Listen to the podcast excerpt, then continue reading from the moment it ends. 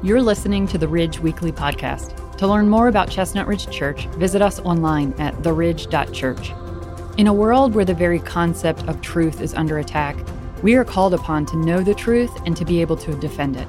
The truth can impact our relationship with God, and it can lead to true freedom. Unfortunately, many in our society no longer value the truth, and they don't know where to turn in order to find it. Listen to this talk from the series Truth Is, as we seek to know how we can graciously stand firm in the truth as we face those in our society who look to undermine it. Well, good morning. Uh, before I begin, I wanted to mention that some of you may not be aware of the fact that we have a Ridge app that you can download on your tablet or your phone or whatever. And uh, that includes all the Bible references we use. I think also quotes, if I use special quotes, will be on there.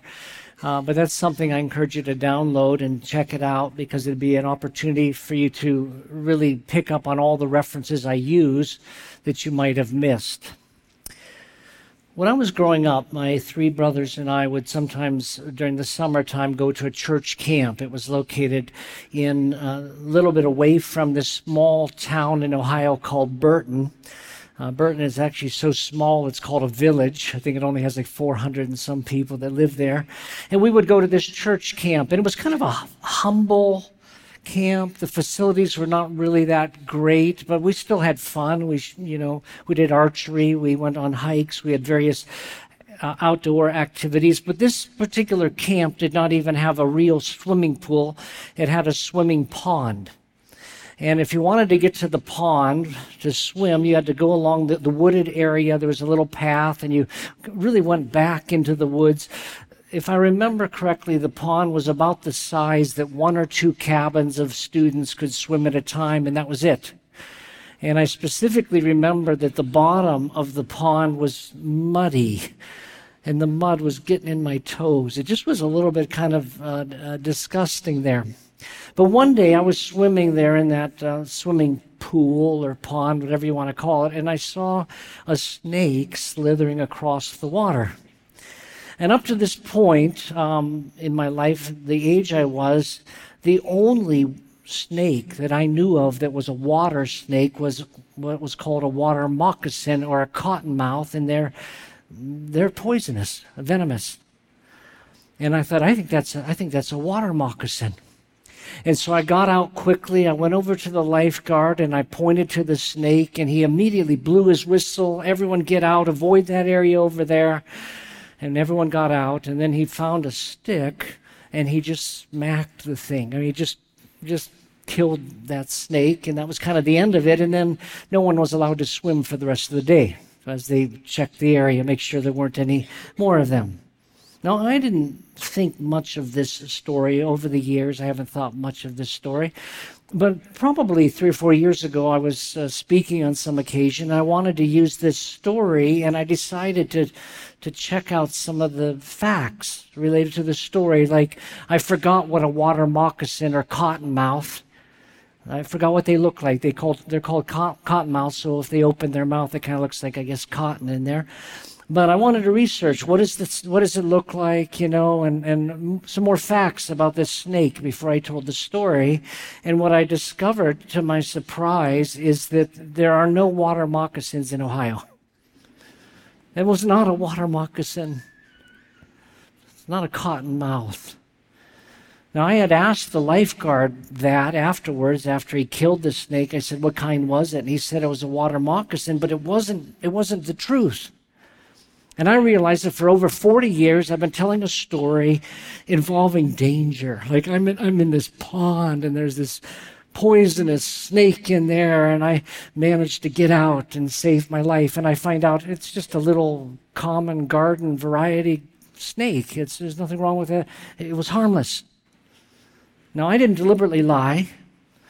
I was never trying to deceive anyone, but I realized that I held on to something I thought was the truth and it wasn't for many years. Now, I think that's true of all of us. There are things in our lives that we're holding on to as the truth, and we discover at some point maybe it wasn't true after all. I, by the way, last week somebody um, sent in a little correction, which was I really appreciated. But I love to quote Acts 4:12 and then I assign it to Paul. I say Paul said in Acts 4:12, there's salvation in no one else. There's no other name under heaven that's been given among men by which we must be saved. And someone just pointed out that um, Peter said that, not Paul. All I need now is Mary. I don't know. Got to be a little older.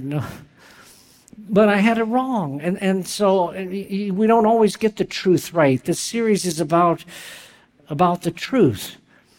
Now, I think we live in interesting times because we have such access to information. And so, on the one hand, truth has never been more readily available to us. In fact, when I was preparing for this, I went back online and noticed that the first whole page of sources I looked at indicated that, it, there, again, there are no, no poisonous uh, water snakes in Ohio. You've got rattlesnakes, you've got copperheads, but you don't have the cottonmouth or the moccasin. Well, if you have six sites in a row and they're reputable, you could pretty much conclude this is the truth. I think we can know the truth about a lot of things, but it's tricky because we also recognize that online there's a lot of false information out there, there's a lot of false news out there. And how can we know what's true and what's not? And it's becoming more and more difficult. Now, today, I'd like to talk about a conclusion I arrived at many years ago in my own heart and mind concerning the truthfulness of the Bible.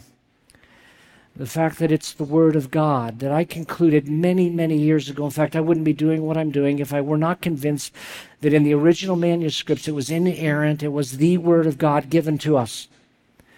And I've believed that for years. And there are reasons why. Our faith is not just a blind faith. I mean, sometimes people uh, address Christians and they say, well, you just have blind faith. No, it's not blind. Our faith is informed. It, it, it, makes sense. There are reasons why we believe what we do, although I acknowledge it takes some faith. You got to have some faith to believe the Bible is the Word of God. But, you know, about a year and a half ago, I, I, I did a talk related to evidence for why I believe the Bible is the Word of God. And I mentioned things like prophecy. Bible's filled with hundreds and hundreds of prophecies giving very specific details of things that are going to happen hundreds of years into the future, and they came true. And I argue that only God could do that. Only God has a 100% record of getting the prophecies 100% right all the time. And God's word is filled with them. And so when you read these prophecies, you'd have to say, well, that's obviously from God here. I talked about the internal consistency in the Bible, how it's uh, 66 different books, but it's just one book. That it was written by over 40 authors, or about 40 authors, over a period of 15 to 1600 years. And the authors of these books lived in different continents and everything else, and yet it's one book.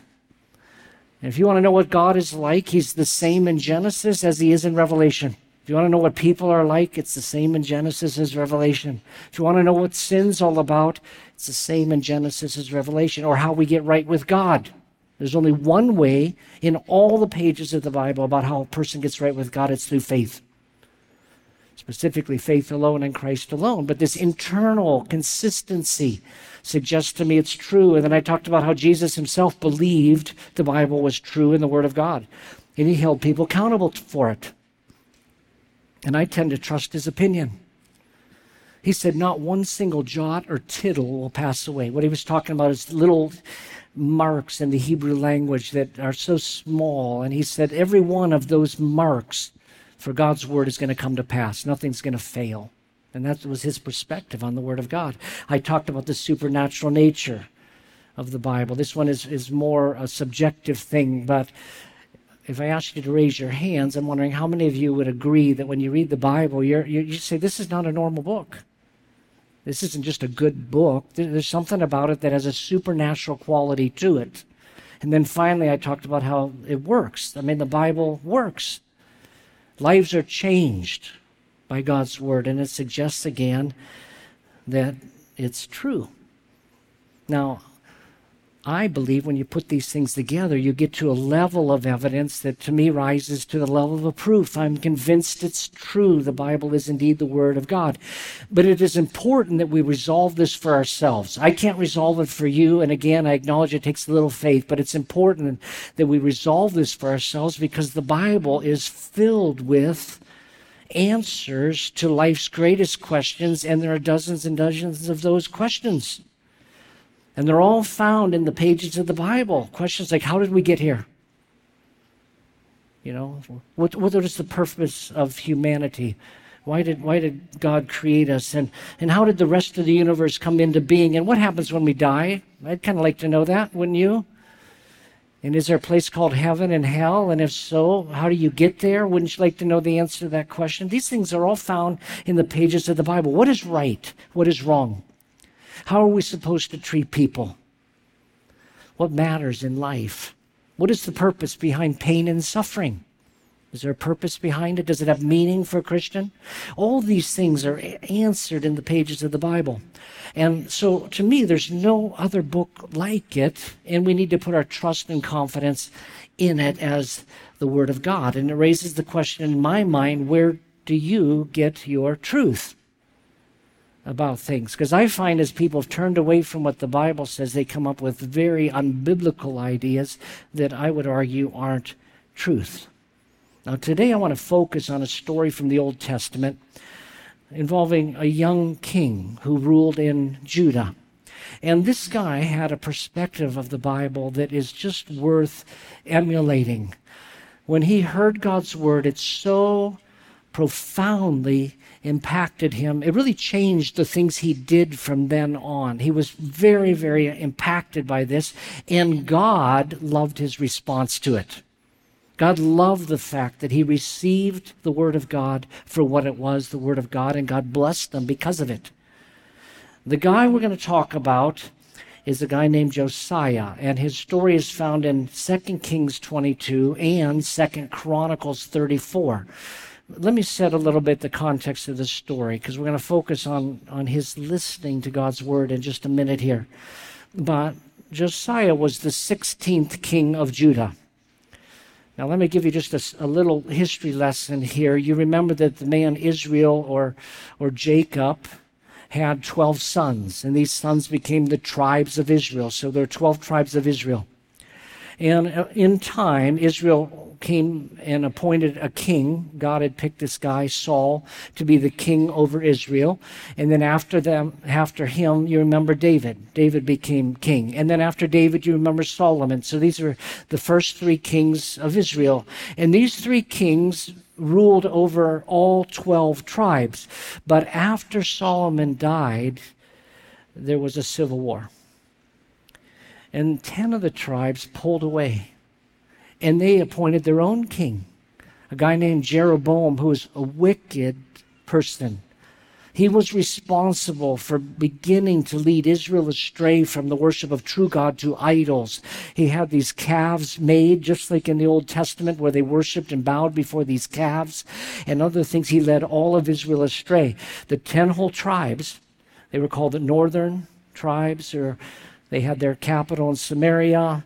And then the civil war was against these other two tribes, which were Judah and Benjamin. Now, it was mostly Judah, and it's called Judah throughout the Old Testament. Judah, this, but it included Benjamin, two tribes. And they had their own king, and Josiah was the 16th king of Judah.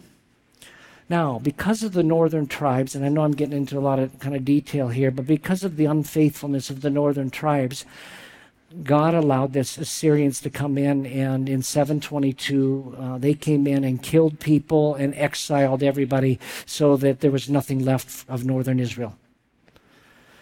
About a hundred years would pass after that. And so, for about a hundred years, a little more than that, the only king that remained over Israel was Judah, Judah's king. Their capital was Jerusalem. It's where the temple was. And so you got these kings of Judah, and for about a hundred years, the other 10 tribes were gone, and you just had this guy or the different kings. Well, in time, Judah became just as bad or worse than Israel had been, the northern part. They started going after idols. They, they were doing things like sacrificing their own children and everything else. They became more and more wicked so that God said, You're done. Did you not learn anything from Samaria and what happened there? Josiah was appointed as king in a very turbulent time. In fact, his own father had been assassinated after ruling for only two years. And then the people of the land of Judah killed the assassins, and then they're the ones who anointed Josiah. What's interesting about Josiah is that he was only eight years old when he became king. And he became one of Israel's greatest kings we have a summary of his kingship in Second Chronicles 34 and verse 2. Let me read it. We read, He did was right in the Lord's sight and walked in the ways of his ancestor David. He did not turn aside to the right or to the left.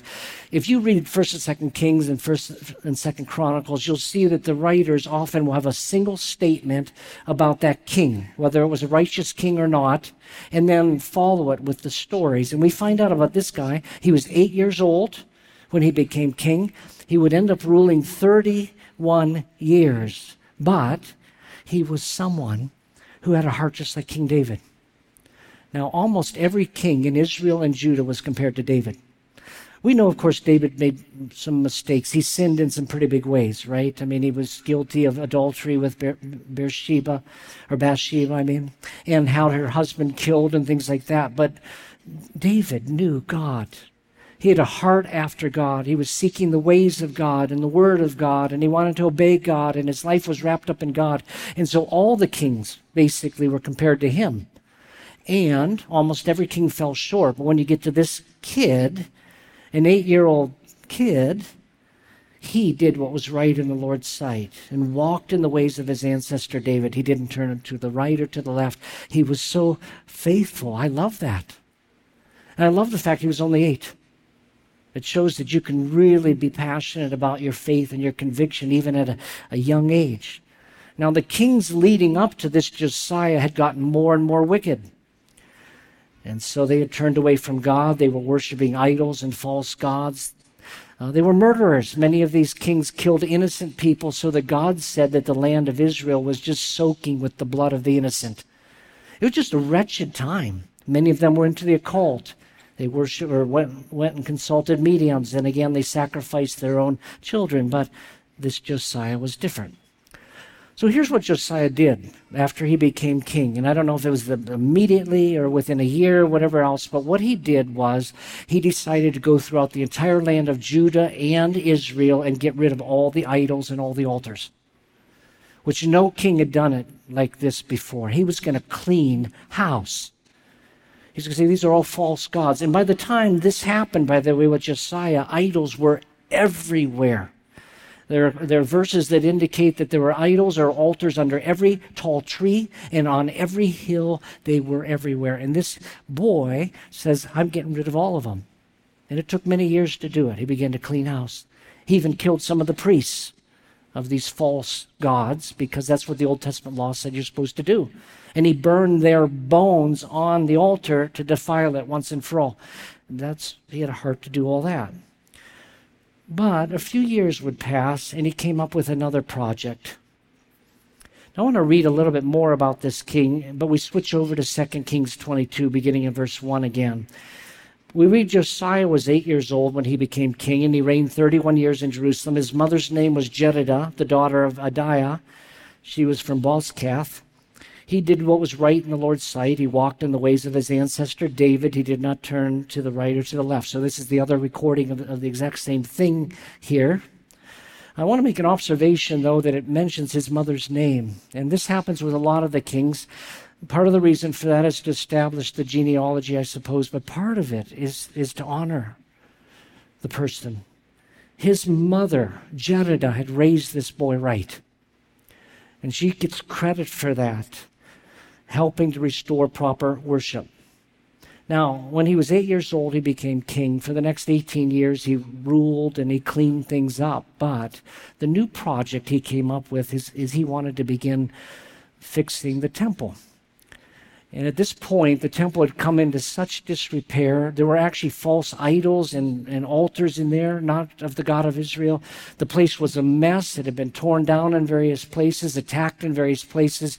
He had in his heart to clean things up. And this is, brings us to close to what I want to land on here in just a minute. Let's begin in verse 3. We read in the 18th year of King Josiah, so now you presumably he's 26. In the 18th year of King Josiah, the king sent the court secretary Shaphan, son of Azaliah, son of Meshullam, to the Lord's temple, saying, Go to Hilkiah the high priest, so that he may total up the money brought into the Lord's temple, the money from the doorkeepers have collected from the people. It's to be put into the hands of those doing the work, those who oversee the Lord's temple. They, in turn, are to give it to the workmen in the Lord's temple to repair the damage. They're to give it to the carpenters, builders, and masons to buy timber and quarried stone to repair the temple. But no accounting is required from them for the money put into their hands because they will work with integrity.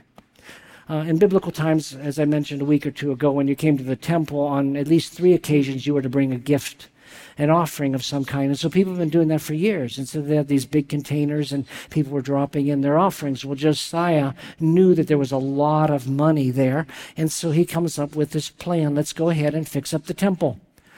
And we're not even going to require an accounting. The workers, we know they're honest. Just give the money to the workers, let them go out, and let's begin fixing this up. Well, it was in the process of fixing this up that we come to the heart of what I want to talk about here today because they found a book, a book that had been hidden. And it was the book of the law. And likely this book had been written by Moses himself, penned by Moses. Now, I would guess that some of the priests, when they were enduring these godless kings, hid the book so that the kings wouldn't destroy it. I don't know, but people started cleaning things up, and suddenly they find this this old book, and it's it's the Pentateuch. It'd be the first five books of the Old Testament, and they began to read it and realize we're in trouble. Now let's pick up that story beginning in verse 8, where we read Hilkiah, the high priest, told Shaphan, the court secretary, I've found the book of the law in the Lord's temple. And he gave the book to Shaphan, who read it. Then Shaphan, the court secretary, went to the king and reported, Your servants have emptied out the money that was found in the temple and have put it into the hand of those doing the work, those who oversee the Lord's temple. Then Shaphan, the court secretary, told the king, Hilkiah the priest has given me a book. And Shaphan read it in the presence of the king. Now, this guy was like a, a secretary, be kind of like a historian or whatever. And it, it seems to me that initially he doesn't recognize the value of this book. Uh, I mean, it comes into the king's presence and he says, you know, we went in there and people have been given the money and things are being fixed and, and they're buying things and everything's going along fine. Oh, and by the way, we found a book. And he began to read the book. It's Josiah's response to this that is worth imitating. Beginning in verse 11, we read When the king heard the words of the book of the law, he tore his clothes. Which, please don't do that, by the way. Then he commanded Hilkiah the priest, Ahikam, son of Shaphan, Achbor, son of Micaiah, Shaphan, the court secretary, and the king's servant Asaiah, Go and inquire of the Lord for me the people and all Judah because the instruction in this book that has been found.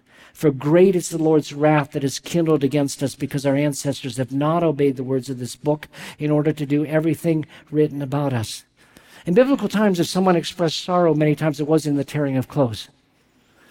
And so he heard this book that was being read to him, and his heart was so torn by it, which I think is what the illustration's about. You tear your clothing as a picture of my heart is torn over what I just heard. He was so profoundly impacted by it. He was grieved over it. And he wondered, is it too late? You know, God said these things are going to happen. Is it too late? Now, what I want us to recognize about Josiah here is that he believed it. He believed what he heard. He believed it was true. He believed it was the Word of God. Words that needed to be paid attention to. And so he sent these leaders to this prophetess that lived in Jerusalem at the time, a woman named Huldah. And we read about her beginning in verse 14. So Hilkiah the priest, Ahikam, Achbor, Shaphan, and Asaiah went to the prophetess Huldah, wife of Shallum, son of Tikvah, son of Harhas, keeper of the wardrobe. Feels like I'm speaking another language there. She lived in Jerusalem in the second district they spoke with her. She said to them, This is what the Lord God of Israel says Say to the man who sent you to me, which is Josiah, this is what the Lord says I'm about to bring disaster on this place and on its inhabitants, fulfilling all the words of the book that the king of Judah has read. Because they have abandoned me and burned incense to other gods in order to provoke me with all the work of their hands, my wrath will be kindled against this place, and it will not be quenched. She confirmed his worst fears that it's coming. And we know in about 20 years, the Babylonians, we know from history, about 20 years would pass, Babylonians were going to come and attack Judah and cart them off as well. So this was coming, and this prophetess confirmed that. But then she said something about this king. Beginning in verse 18, say to the king of Judah who sent you to inquire of the Lord, this is what the Lord God of Israel says. As for the words that you heard, because your heart was tender and you humbled yourself before the Lord when you heard what I spoke against this place and against its inhabitants, that they would become a desolation and a curse. And because you have torn your clothes and wept before me, I myself have heard you. This is the Lord's declaration, or that could be translated, Thus says the Lord. I've heard you. Therefore, I will indeed gather you to your fathers, and you will be gathered to your grave in peace. Your eyes will not see all the disaster that I am bringing on this place. Then they reported to the king. Again, I love the way Josiah responded to the word of God, and I think we can learn from his example. One thing we learned about it is how God viewed Josiah's response, how much God loved it when Josiah's heart was softened. Now, what did Josiah get right? I'd like to suggest at least three things he got right. First of all, he, he received and believed this as Scripture he, he believed it was the Word of God. He accepted it as, as the Word of God. A lot of people in his day did not. Just like a lot of people in our day today, they don't believe the Bible's true. They don't believe it's the Word of God, and they turn to other places to get their truth. But when he heard it, he knew in his heart that this was it. Now, I know that the people of his day rejected the word of God because one of the things Josiah did was he sent the Levites who worked in the temple, he sent them all over the land to teach the people. He sent them to the cities to read the law and instruct the people, and they laughed at the Levites. The people did. We don't want to hear your Bible thumping. You know, that's how they felt about it, which a lot of people in our day are the same. But he believed it, he believed it was true. The second thing Josiah did was he was deeply impacted by what he heard. It went right to his heart. And so he tore his clothing and went into mourning. And God's word should impact us. Uh, one of the reasons I wanted to even talk about this, even though it's kind of a long story, a lot of verses or whatever, but I was reading this exact passage in my quiet time this past week, just sitting down, and my eyes welled up with tears when I saw his response. He was so impacted by the Word of God, and I think we should be as well. And if we're not, maybe we need to ask God to help us because our heart needs to be like soil where the seed can be planted and, and grow. You know, Jesus talked about that. You remember how the, the seed of God's word is planted, but the question is, what kind of soil, soil do you have? And we immediately see the kind of soil Josiah had. It was the kind of soil that said, This is the word of God, and he took it directly to heart. It impacted him deeply. And because of his humble response, God said, Okay, you're not, this is going to happen, but not to you. You're going to die in peace. And God, in a sense, rewarded him for having this humble heart. And then there was a third thing about Josiah's response, and that is that he made a commitment to obey God's word from then on. And he insisted the people do the same. He led a major revival in Israel. Now, it only lasted 20 some years again before another wicked king would come in and the Babylonians would end up taking over. But in Second Chronicles 34 29, we read So the king sent messengers and gathered all the elders of Judah and Jerusalem. They went up to the king's temple with all the men of Judah and the inhabitants of Jerusalem, as well as the priests and the Levites, all the people from great to small. He read in their hearing the words of the book of the covenant that had been found in the Lord's temple. So now the king's reading it to the people. Then the king stood at his post and made a covenant in the Lord's presence to follow the Lord and to keep his commands, his decrees, and his statutes with all his heart and with all his soul in order to carry out the words of the covenant written in this book. He had all those present in Jerusalem and Benjamin agree to it. We're going to do it. He made an agreement. He made a covenant with God, which throughout Israel's history, there were seasons where the people of Israel made a covenant, an agreement. We will do what you ask us to do. And it would make a difference. And he made all the people agree to this thing as well. And so he becomes for us a wonderful example. First of all, because he believed the scriptures were the word of God. And I, I again, I encourage you to, to wrestle with that. To me, the evidence is very, very clear. But even asking God to help you understand that that's what's true. He believed it. Secondly, he humbly responded to it. It, it, it had an impact on his heart and on his soul. And I would hope that would happen every week as we're exposed to God's Word or when we're just sitting in our own bedroom reading the Bible, that it would touch our heart. And third, he committed himself to fully obey it. You know, Jesus said, If you love me, you'll keep my commandments. If we really say, Well, I love God, we're to do what he asks us to do. And they were willing to do that.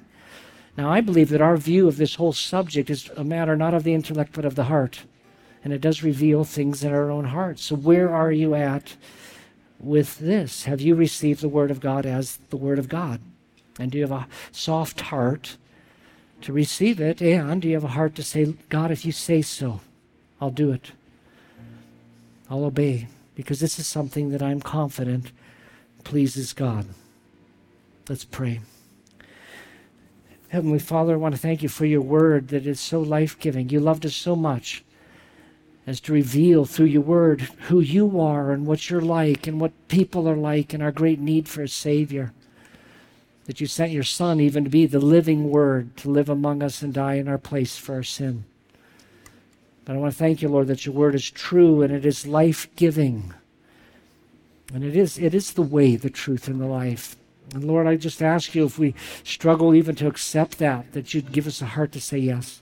Help us to see and understand because of this amazing gift that you've given to us. We pray in Jesus' name. Amen. Thanks for listening to the Ridge Weekly Podcast. If you'd like to hear more messages now, you can check out our past series at theridge.church slash messages or download the free Ridge app. Thanks again for listening, and we will see you next time.